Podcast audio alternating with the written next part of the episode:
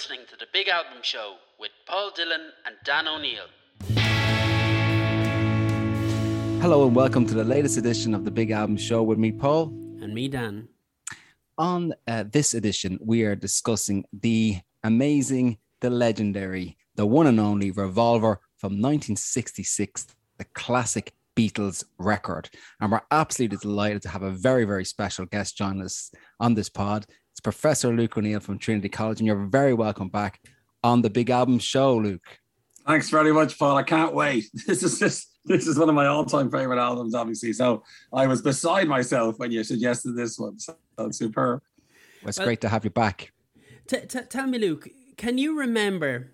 Take yourself back, um, you know, 20 years um, or so and yeah. tell me can you remember the first time you ever heard the beatles oh god i can dan i was four years of age right it was 1968 that's how old i am and yellow submarine had come out actually and i remember vividly hearing yellow submarine in 1968 now as we know guys it was on revolver in 1966 but the album yellow submarine with the movie came out and i remember as a four-year-old dancing around my kitchen at home singing Yellow Submarine. So that's my first memory of. So I'm old enough to be alive when the Beatles were still together, lads. I'm like you two, you see. So that's my claim to fame. You know, I was only four now, mind you, but I still remember that Yellow Submarine very vividly. I must say.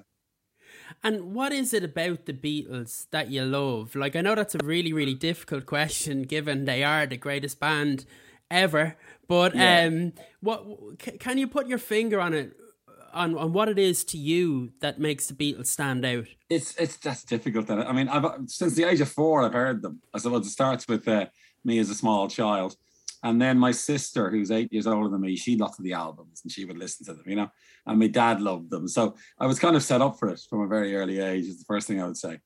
But to me, I think um, there was an album called Oldies but Goldies, which is kind of a greatest hits compilation that came out in 1966 apparently and we had that in the 70s in, in, in my house uh, in Bray and then we also had the Red and the Blue albums I remember that they were greatest hits as well and I remember like as an eight year old or playing them can you imagine on the turntable in those days and to me it was joy it's a single word there's such joy in the music I mean when you hear their vocals when you hear the the sheer pleasure of what they're doing themselves that's what resonates I think and I reckon that's what why kids love the Beatles by the way. They can sense this joy off the music. And obviously there's some slower, sad songs as well. But overall, if you hear She Loves You or I Want to Hold Your Hand or Hard Day's Night, the one word is pure joy in, in those songs, really. And I guess we're all we all like a bit of joy, don't we? So to me, that, that was the beginning of the whole love affair in a sense. This joyous musicality really was the reason I got into them in the first place.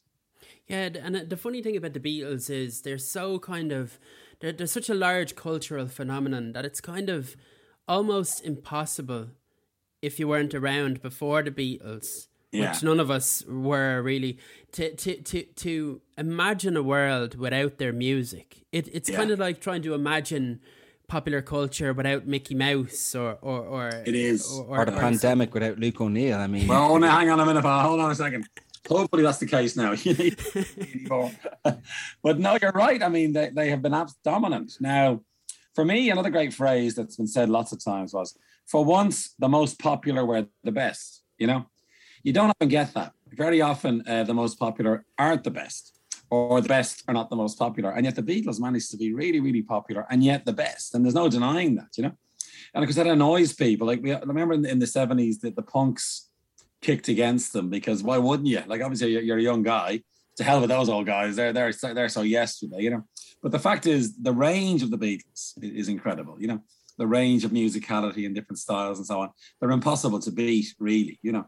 And even now, I mean, when I play an album, as I've done for tonight, played Revolver, it's compelling stuff. You can't get away from it. You know, it's it's it's the diversity, it's the musicality, it's the harmonies, the rhythms. It's all. I think they managed they managed to fuse kind of rock and roll and blues with music hall and folk into one new amalgam in a way, you know. And therefore, anybody who likes Western music in, in, the broadest sense has to love them. You can't deny them in that in that way. You know? Yeah, I'm, i I'm always really suspicious about anyone who says that they don't like the Beatles. You know, uh, uh, it, yeah, I, I, find it hard to believe.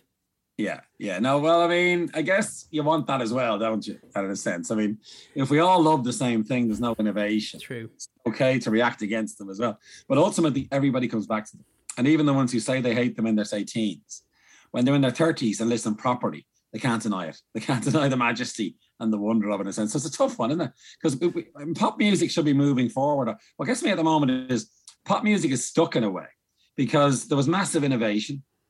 Rap may have been the last big innovation, for example. Since then, it's been very hard to innovate because there's still guitars, drums, keyboard, vocals, harmonies, verses, and choruses, and so on. And if the Beatles kind of captured that and kind of dominated that, it's very hard to beat them in that sense. So, so for new bands today, it's really difficult. And, and, and many new bands are fans of the Beatles because they know they were the, the maestros, if you will. So it's a, tri- it's in a tricky time in many ways. This is it. Everything has been done. There's nothing yeah, left, exactly. left yeah. to invent. I know. You know? Yeah, that's the challenge. The end really, of history. Yeah. It's fascinating what you said in terms of um, the punk rock uh, response to the Beatles. I mean, one of the things and I've been saying to Dan and Dan has been saying to me is that every generation rediscovers the Beatles. And, yeah. you know, it, it they are the ever present force in music yeah. uh, since yeah. they uh, since they reigned. But during the punk period, of course, there was this kickback. And remember the famous line in London Calling when uh, the amazing Joe Strummer said, "Phony Beatlemania has bitten yeah. the dust." Yeah. We, I mean, we all heard it. I mean, I heard it again sometime after that album was released, but it was a yeah, that stuff is old. We don't want Yeah. that. They're old, and I mean, they were wouldn't have been even forty. Uh, they would have been younger than I am now, so very Yeah. young in terms of how we view people, maybe. But anyway, but it, is fascinating. Every generation finds them, and for me, the remarkable thing about this record, and you said it there, Luke, is the joy. Yeah. The songs are short; they're very easy. Yeah. Um, a song like Yellow Submarine is a really popular one with kids. Yeah. And every you, it's one of those songs. As soon as you hear it once, you won't forget it. And it's like a, if you if you have if anyone is familiar with sort of the children's uh, cartoon songs, it wouldn't sit out of place on any Yeah. of those kind of children's cartoons. Yeah. Well, well, the question is, and how could the same band produce a song like Yellow Submarine and Tomorrow Never Knows on the same album? I mean, it, it- it's just remarkable range, isn't it? You know, Incredible. different, such a different emphasis, and yet they achieve that. So, so in many ways, for me, it's diversity as well in the music. It's massively diverse. Now, all the Rolling Stones, of course, we do, but uh, but that was that was one type of music. Really, the Stones tried to be a bit different here and there, you know, but they'd nowhere near the same range as the Beatles. What the Stones had, of course, though, was great soul, though, and great sort of uh, passion, didn't they? You know, but but that that range of, of, of musical styles is absolutely remarkable with the Beatles music, and no band has ever done that. I mean, Queen, in my opinion, kind of come close to it. Because again, they've got a big range as well of different styles. Yeah? But the Beatles were the first to have that huge diversity in their music, and Rubber Soul or um, Revolver really captures that. Really. You mentioned the Stones there. I asked my little daughter today, Beatles or Stones, and she turned around to me and she said, Daddy, can we not have something normal for dinner today? yes, but uh, no, the, the, the, I, I, what you say about the diversity is really, really interesting because if you think about the time frame during which the Beatles existed, you have Yeah. 1963. They release "Please Please Me." It starts off. The first track on it is "I Saw Her Standing There." It starts off with your classic one, two, three, four, and Yeah. then the Beatles' career, as we, you know, in the limelight begins. I know they were in Hamburg and so on before that. This album, only three years later, is completely different. Also, by the way, starts with a kind of um, a, a count in. I think it's George Yeah. Harrison counting quite slowly, uh, Yeah. and, and and off time. Actually, it, it doesn't Yeah. go with the with the first track. But um, how on earth did they manage to take that journey between 1963 and 1966? It's Yeah, it's incredible. no, it is remarkable. Then someone, um, some some music critic said, if you'd gone into jail in 1964, right, and didn't hear music at all in in the two years, came out in '66, and if you heard Bob Dylan actually as well, Hmm. Beatles, you know, what has happened in that two years? It's like aliens have landed on Earth, you know, and they're the ones playing the music. The- the- like again, Tomorrow Never Knows is a good example. Imagine playing that in 1966, having the last thing you heard was in 64. You go, how could that have happened? How, how could there be such a change in music in that time, you know? And, and it's a really good question that how do they achieve that? I think what happened was, uh, and there's various opinions on this. First of all, there was four of them, remember, and George Martin, there was a, there was a whole gang of them and they could feed off each other and exchange ideas. And they realized, I think, in 65, they'd kind of climbed the mountain in many ways. and achieved so much, and they were desperate to do something different themselves because they got a bit bored or they wanted to do something. Uh, to me, it's like being a scientist, to be honest. Innovation is everything to us. We got to keep making new discoveries, otherwise, we're not happy. And musically, they must have like, let's try something different. And of course, the Revolver is all about that. It's different sounds, different sound effects in the studio. And they must have had a terrible unease about them in a way and dissatisfaction, I think. They couldn't keep recording Love Me Do, could they? No. That'll bore them to tears. So they must have had a huge desire to move music on themselves. And, and if you listen to the interviews from John Lennon and, and Harrison at the time, they were saying we must do something new. And I reckon it's a short attention span. Yeah. part of it. And to satisfy themselves, they had to be innovative. Otherwise, they wouldn't have been able to do it, you know, in a sense, or wouldn't have had the uh, motivation to do it. So to me, I think it's all about trying something new because you've done it already, you see. And, and survive then and be interested. They must have suffered from boredom. That I mean, can you imagine like cover bands play the same stuff night after night? The Beatles got sick playing their own stuff, you know. Yeah, yeah. Oh, let's try something brand new, and then they were driven to this innovation. I guess is what is the way to think. And uh, you you said an interesting thing there about it being like science and uh, in terms of needing to innovate all the time. I think another element to the Beatles story, and it's actually you can you can say the same about people like Sinatra and so on as well. That these acts Yeah. uh, appeared on the cusp of vast innovation in technology. So That's the right. reason why the crooners, for instance, if we go back to Sinatra and so on, were able to sing the way they did, it was because there was the invention of the microphone, Yeah. and they no longer had to project their voice all the way down the back of a, a concert hall. Likewise, the Beatles in the likes of Rubber Soul and uh, Revolver, they had access to this new technology that was never used before. For instance, on this album, you had um, the creation of um, artificial double tracking. It was the first time it was ever Yeah. used. The, the Beatles uh, sound engineers were the first sound engineers, I believe, to create effects like chorus, which are, is now used all over um, uh, sound engineering. So it also went hand in hand with uh, uh, innovation in technology, Yeah. innovation in media, innovation in people's access to media, even the, the television and so on, and became more widespread. So the, the, the, that surely played a role in it as well, I suppose. It did, and remember, you're dead right. I mean, remember n- nowadays it's hard to innovate, but back then everything was moving very fast. The arts scene was changing huge. It was the '60s, for God's sake, you know. And the Beatles living in London were part of this, you know, and they're absorbing all these influences to do with the arts at every level: painting, drama, everything was in a frenzy at that time. And the Beatles could absorb that then, and then do their thing, which was music. So, so it was a very fertile period for for trying out new things, I guess. And you're right, Dan, they were after new sounds because they realized we can't just have a lead guitar, rhythm, bass, drums. That, that that's a bit boring, you know. And they told the engineers, give us new sounds, give us new ways of, of, of, of, um, you know, recording or give us new ways of processing the recording. And remember, famously on Rubber Soul or on um, Revolver, it's the backward tape thing. You know, they even I think I read somewhere like Harrison that one was a play that backwards. Let's hear it backwards. Can you imagine saying that to the producer? You know, and they build it in. Then there's lots of backward tapes and some of that. And again, that was this desire to create something new that mightn't have been better necessarily, but certainly would have would have been exciting. You know, and hopefully would, would turn out to be something very innovative and and and um, possibly better than what went before. And because we can discuss that, I mean, the strange thing is, "Love Me Do" is still a great song. Remember. And just because uh, Tomorrow Never Knows comes out doesn't take away from that song. So the new stuff didn't mean it was better. It just meant it was different and still sounded great, you know, and still was very stimulating to, to, to, to, the, to the listening audience. I think you've you've brought us on nicely to choosing our favorite tracks. Um, so I'm going to go first. Um, I would probably say, and this is quite difficult to do on an album like Revolver to take three tracks, but I would go with Eleanor Rigby number one for me, Yellow Submarine number two, and Got to Get You Into My Life number three. And I'll, Yeah, I'll talk about those in reverse order. I mean, yeah, got to get you into my life. I think the reason why I've chosen it and the reason why I, I think it's so fascinating as a track is that I genuinely believe it could be released tomorrow and still sound contemporary and fresh. And that is just a remarkable tribute to them. And Yeah. is there any other band that could do that? Is there any other- group that could do that? In the so I mean, in in in that sense, you know, and just musically, it's just so innovative and so interesting.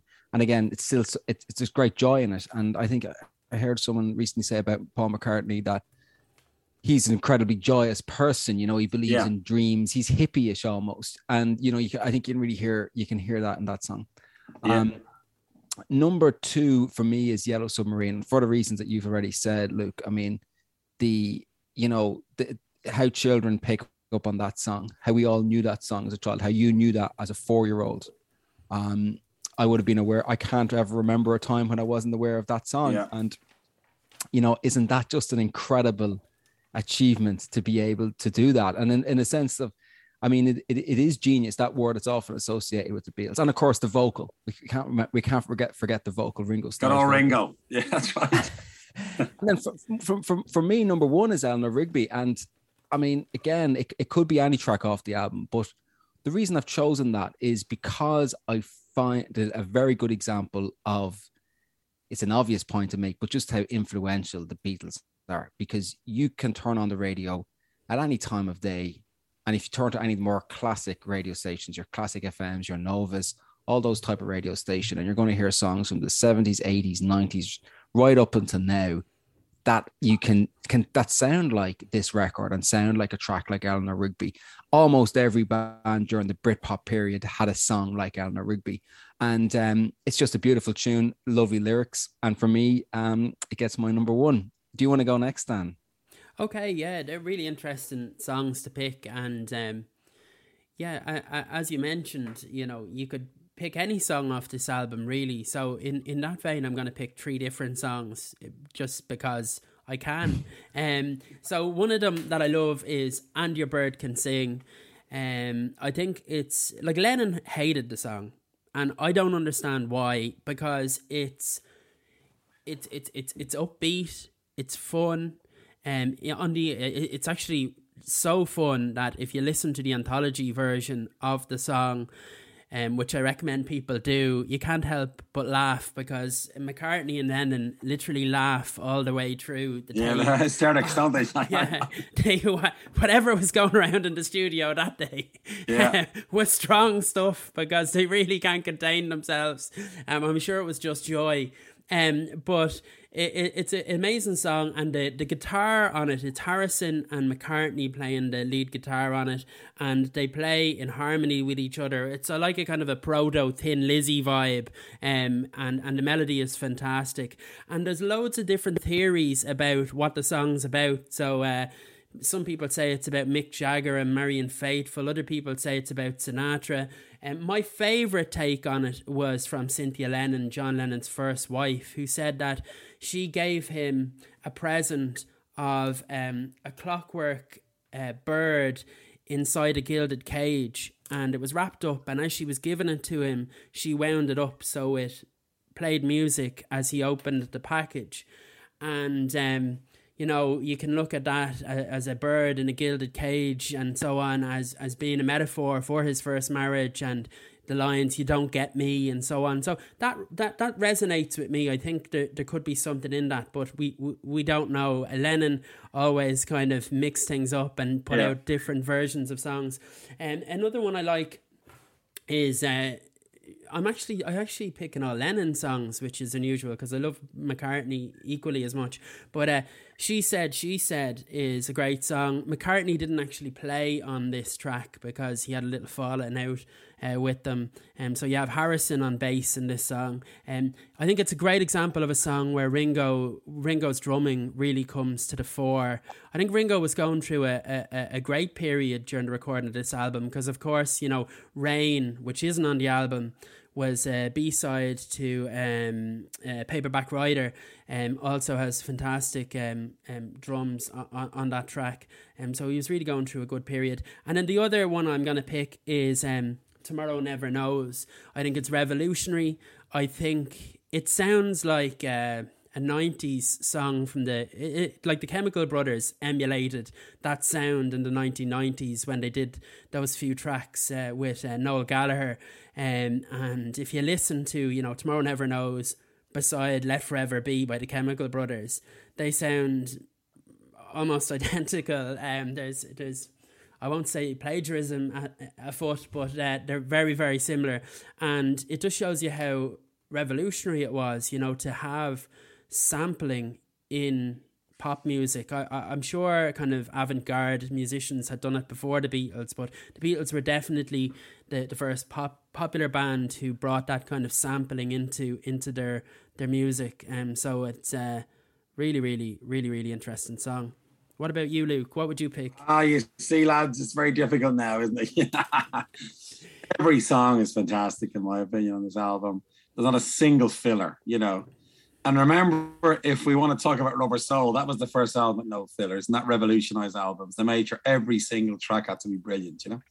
And Revolver is the natural successor to that. So every song is superb, you know. Um, if I'm forced to, uh, just to make it slightly different to you two, I guess, I'd have number three be Dr. Robert for me, because I'm medical, first of all, you see, that's the first reason. And just the rhythm on the guitar is incredible, you know and it's about a, a, a, doctor friend of Lennon's in New York who would prescribe anything. You know, there was a famous doctor in New York who would, whatever you, you need speed, yeah, he'd write a script for you, this thing, you know. And like, well, well, you're feeling fine. The way the chorus chimes out is superb. And so again, so weird. And the harmony on that is a brilliant one. So that, that'd be my number three. Number two has to be here, there, and everywhere. I'm, I'm devastated you guys didn't pick that. That is one of McCartney's best songs by far. And Lennon himself said it was his favorite Paul McCartney song. And it's a beautiful, wonderful love song, isn't it? The melody, the way it ascends, you know, the, the backing vocals, you know, and then the middle bit, I want her everywhere. And if she's beside me, I know. I, I mean, it's just, it's just universal. It's a great song of love, let's face it, you know, and that's why that that's my my number two because it just captures what it is to be in love and and the musicality again, those chord changes. It's it's remarkable as a song and the harmonies, and they're all at their best. Even though Ringo wouldn't be that prominent, obviously, because it is much of a drum beat. But they're at their best. All the three of them harmonizing and singing that is superb. But number one has to be the same as you, Dan. Tomorrow never knows. And, and, and in my opinion, that is one of the Beatles' most important songs because first of all, it's wild as hell. Like you know, and the story of it is great. So Lennon turns up in the studio. It was the first song they recorded, by the way, for the album, apparently. And Lennon turns up and he says to George Martin and uh, Paul, I've got a new song. And he sits down and he gets his guitar and it's just a C chord. It doesn't change. Turn off your mind, relax. The whole song is in C. Like, and he finishes and they go, "What the hell is this?" there's no, there's no chord changes, and it's a monotone. And then I go, then it's so confident. I want to, I want this. He says, "I really want to record this song." Now, to me, that shows the confidence of John Lennon. It's not a pop song.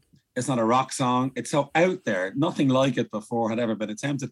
And of course, it was Lennon's um, absorption of Indian music. You see, as you know, I mean, he he Harrison was the big influence on him there, and he, he made an Indian song. In his mind, he said he all, all these monks chanting on a hillside is the sound he wants to create. So talk about like just completely out there and totally wild.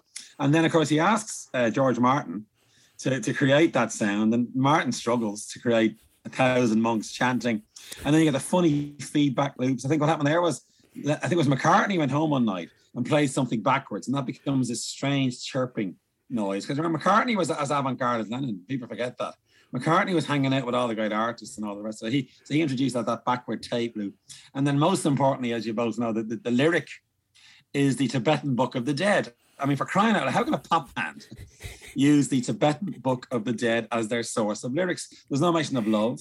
There's no mention of all the usual things that pop songs are about. And I love it as well, Dan. Like he orders you, turn off your mind relax and float. Talk about a, a directive from on high. You know, it is not dying. You know, and the last verse, you know, all play the game existence to the end of the beginning.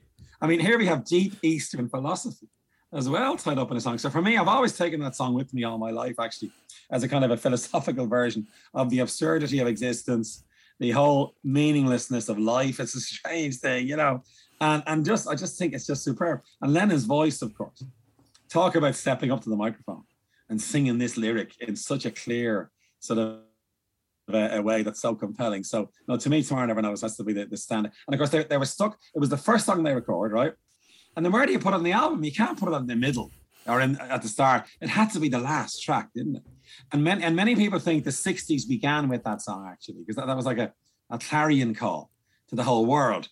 Things have changed. We're not singing Love Me Do anymore. We're not singing, uh, you know, Elvis, you know, uh, whatever it might be. This is a whole new beginning for, for the arts. And in fact, to me as well, it, it, it is the uh, the trumpet that sounds the, the the shift in the artistic movement in the 60s as well is announced by that song too. So for all those reasons, as you've gathered, uh, it has to be my number one off the album.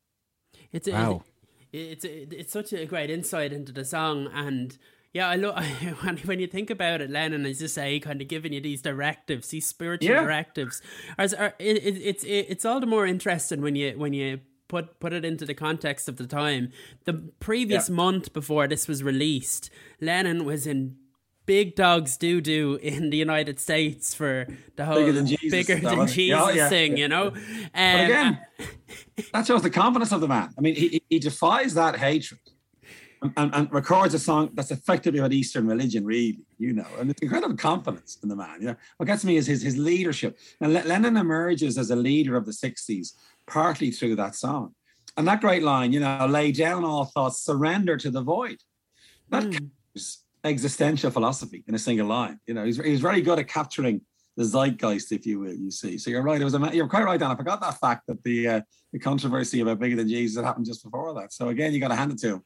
For that. And Lennon's cool because he doesn't care, does he? You know, he's a true artist. He's just to hell with this. I'm going to do this. I want to do this as an artist. I don't care if people can't listen to it or it's not it's not a pop song. It's not a rock song. I'm doing it because as an artist, I have to do it. He's compelled as an artist to express himself. I'm lucky enough to be in the biggest band in the world, of course. You know, time, you know. So, so to me, it captures the essence of Lennon is actually in that. And then never forget McCartney. McCartney was adding in all those sound effects, and Ringo's drumming down, as you would agree. Can you imagine now? Ringo Starr.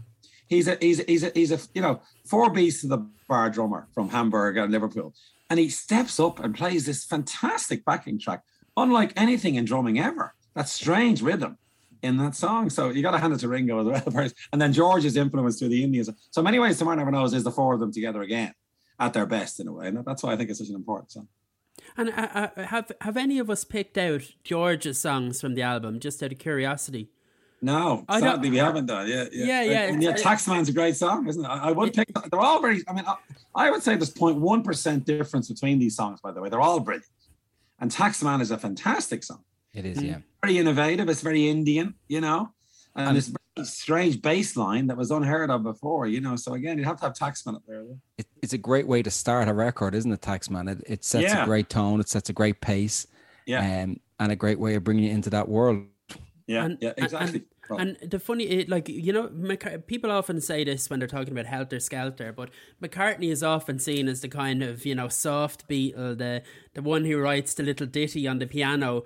But the the guitar solo in Taxman is oh, yeah. is McCartney, yeah. and it's yeah. just pure like rock and roll. Do you know what I mean? It's it's a, it's it's it's a brilliant, brilliant guitar solo. Like not overly complicated or anything, but the, the fields are real, you know. Yeah, yeah, exactly. And it's got the Indian. I mean, remember Dan, the Indian music was seen as really weird that time. Like there was no world music. And they're building in Indian rhythms in a very kind of again a kind of a very uh, out their way, which I'm sure George Martin said, "Don't do this because the, the audience won't like it because it's just Indian rhythms and Indian."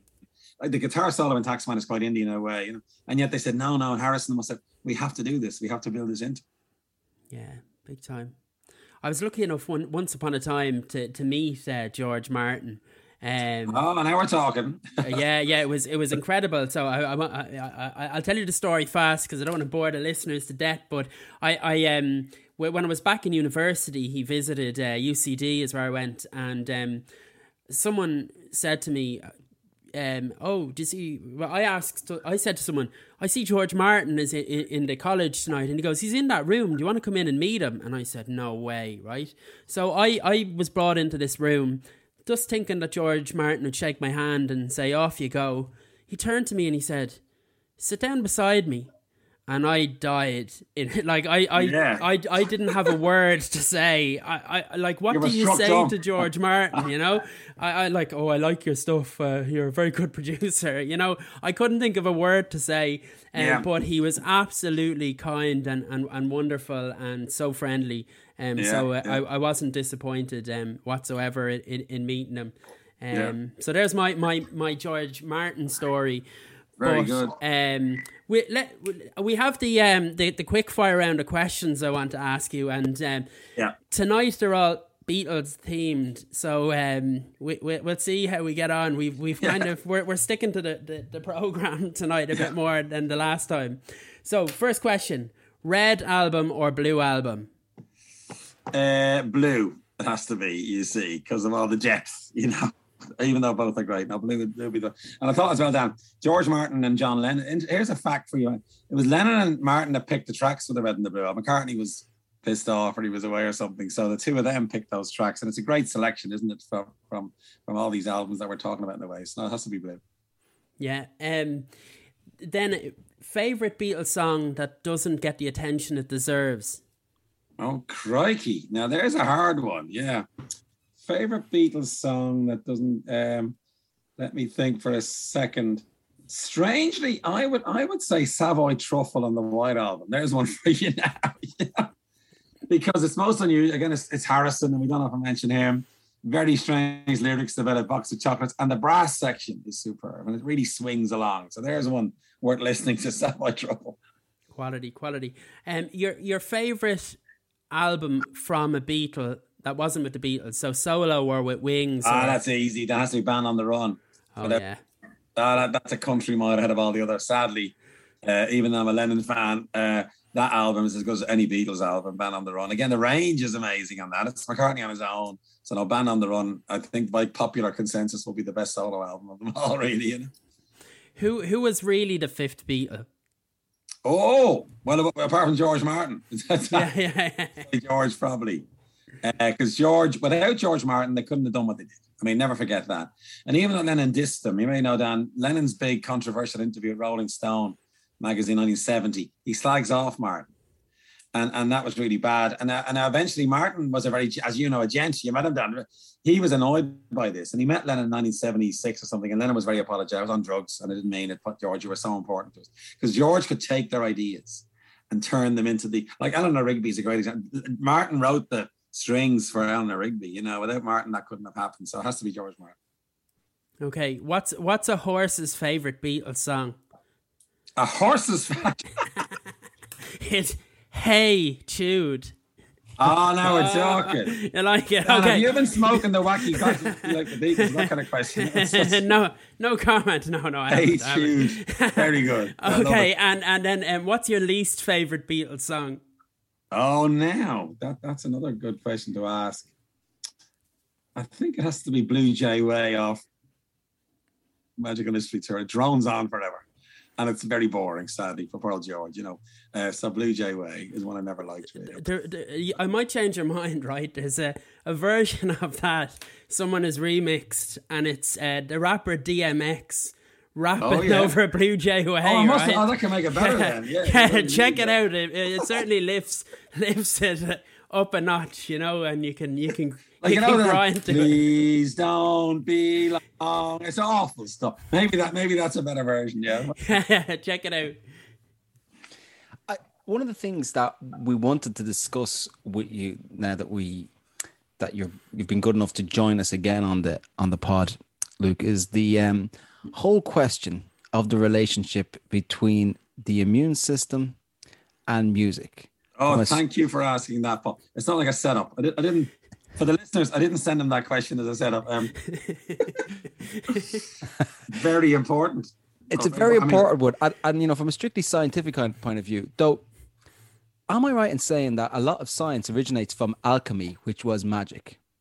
Yes, the origin of, of chemistry is alchemy for them. Yeah, and the alchemists began to use scientific methods eventually. Actually, yeah. began measuring and using some of the science things that we know now. So there's no doubt alchemy was the start of of, of the scientific revolution in some ways. Like even Isaac Newton was an alchemist, yeah. remember? A long time trying to get the philosopher's stone to turn lead into gold, and he eventually realizes, oh no. So alchemy, I, I would view alchemy as, as a very important stepping stone on the way to to what's real science because they were doing their best at the time. They thought it was possible. And remember, the transmutation of things happens in nuclear physics anyway. So they weren't that far off. They didn't have the technology to do it. So, so no, I'd, never knock the alchemists in a sense because they were they were doing their best at the time. And, and when it comes to the immune system and music, what is the science behind the relationship? If I listen to loads of good music, yeah, does that mean I won't get sick? Absolutely. Is it so? It's like drinking loads of orange juice. it's, it's it's a perfect medicine. Away, it's a perfect medicine, and you know why it is, Paul? Because we know scientifically, if you relax and if you're in a flow state, that's very beneficial for your health, but also for your immune system, no question. And the studies that, that have shown this, by the way. And the reason is because stress hormones, like cortisol, they're immunosuppressants and music takes us out of ourselves, doesn't it? Like like like many things. It could be exercise, it could be reading. Music is such a relaxant, isn't it? And, and our minds go somewhere else, and we de-stress, and that's very good for your immune system because stress is a major negative for the immune response. It must be said. So so that, that's why music is so good for us, and, and why our immune system, of all things, benefits hugely from from music. So the flow state, yeah, and music. That's right. How does that work? Well, what, what is the flow state? The flow means you've lost yourself in something, right? And it could be anything. But we, when you listen to a great piece of music and, and, and you're, you're in this sort of different, almost semi sort of aware state and, and, and the brain wave patterns change, music induces that in many of us, you know? And that's a massive de-stressor. Cortisol levels fall, you know? So suddenly you're losing a negative influence in your body on the immune system by achieving flow and if music induces flow, all the right things begin to happen. Now the immune system then can can not get so stressed out, I suppose, is the way to think of it. So there's no doubt that music is a wonderfully beneficial thing to the immune system. And we know this because, like in your bloodstream, that's where the immune system is, as you probably know, that all the white blood cells. Cortisol is repressing it the whole time in the in the circulation. So if you lower cortisol, you're taking the brake off the immune system, and music will lower cortisol because it's a big de-stressor. Is the way to think of it. I, I, there's no evidence that music is especially good at this. And anything that allows you to escape your uh, your worries and your cares and your your concerns is going to be good for the immune system. And music, music is yet another example of that. I, and you've written extensively about this, Luke. I have indeed. Yeah, I mean, I didn't. I, I wrote about. Uh, I have a chapter. If I can plug my own book down, you don't mind. Dan's going to give out to me. Um, so yeah, in my book, uh, Humanology, I write about the benefits of music. And there's all kinds of benefits, basically. And, and one example is, Paul, choirs are great. If you're in a choir, it's very communal. We love, a social species. So if we all sing together, you get a social bonding thing going on. You achieve flow because you love the music and you're concentrating on it. And there's loads of evidence that being in a choir makes you better. Basically, it, it, it can it can it can stave off dementia. It can decrease stress. It can it can benefit your whole immune system through that. So so I do write about that a lot because I'm being a muso, I love I love I love that chapter because I, I explain the scientifically proven beneficial effects of music are, are there to be seen.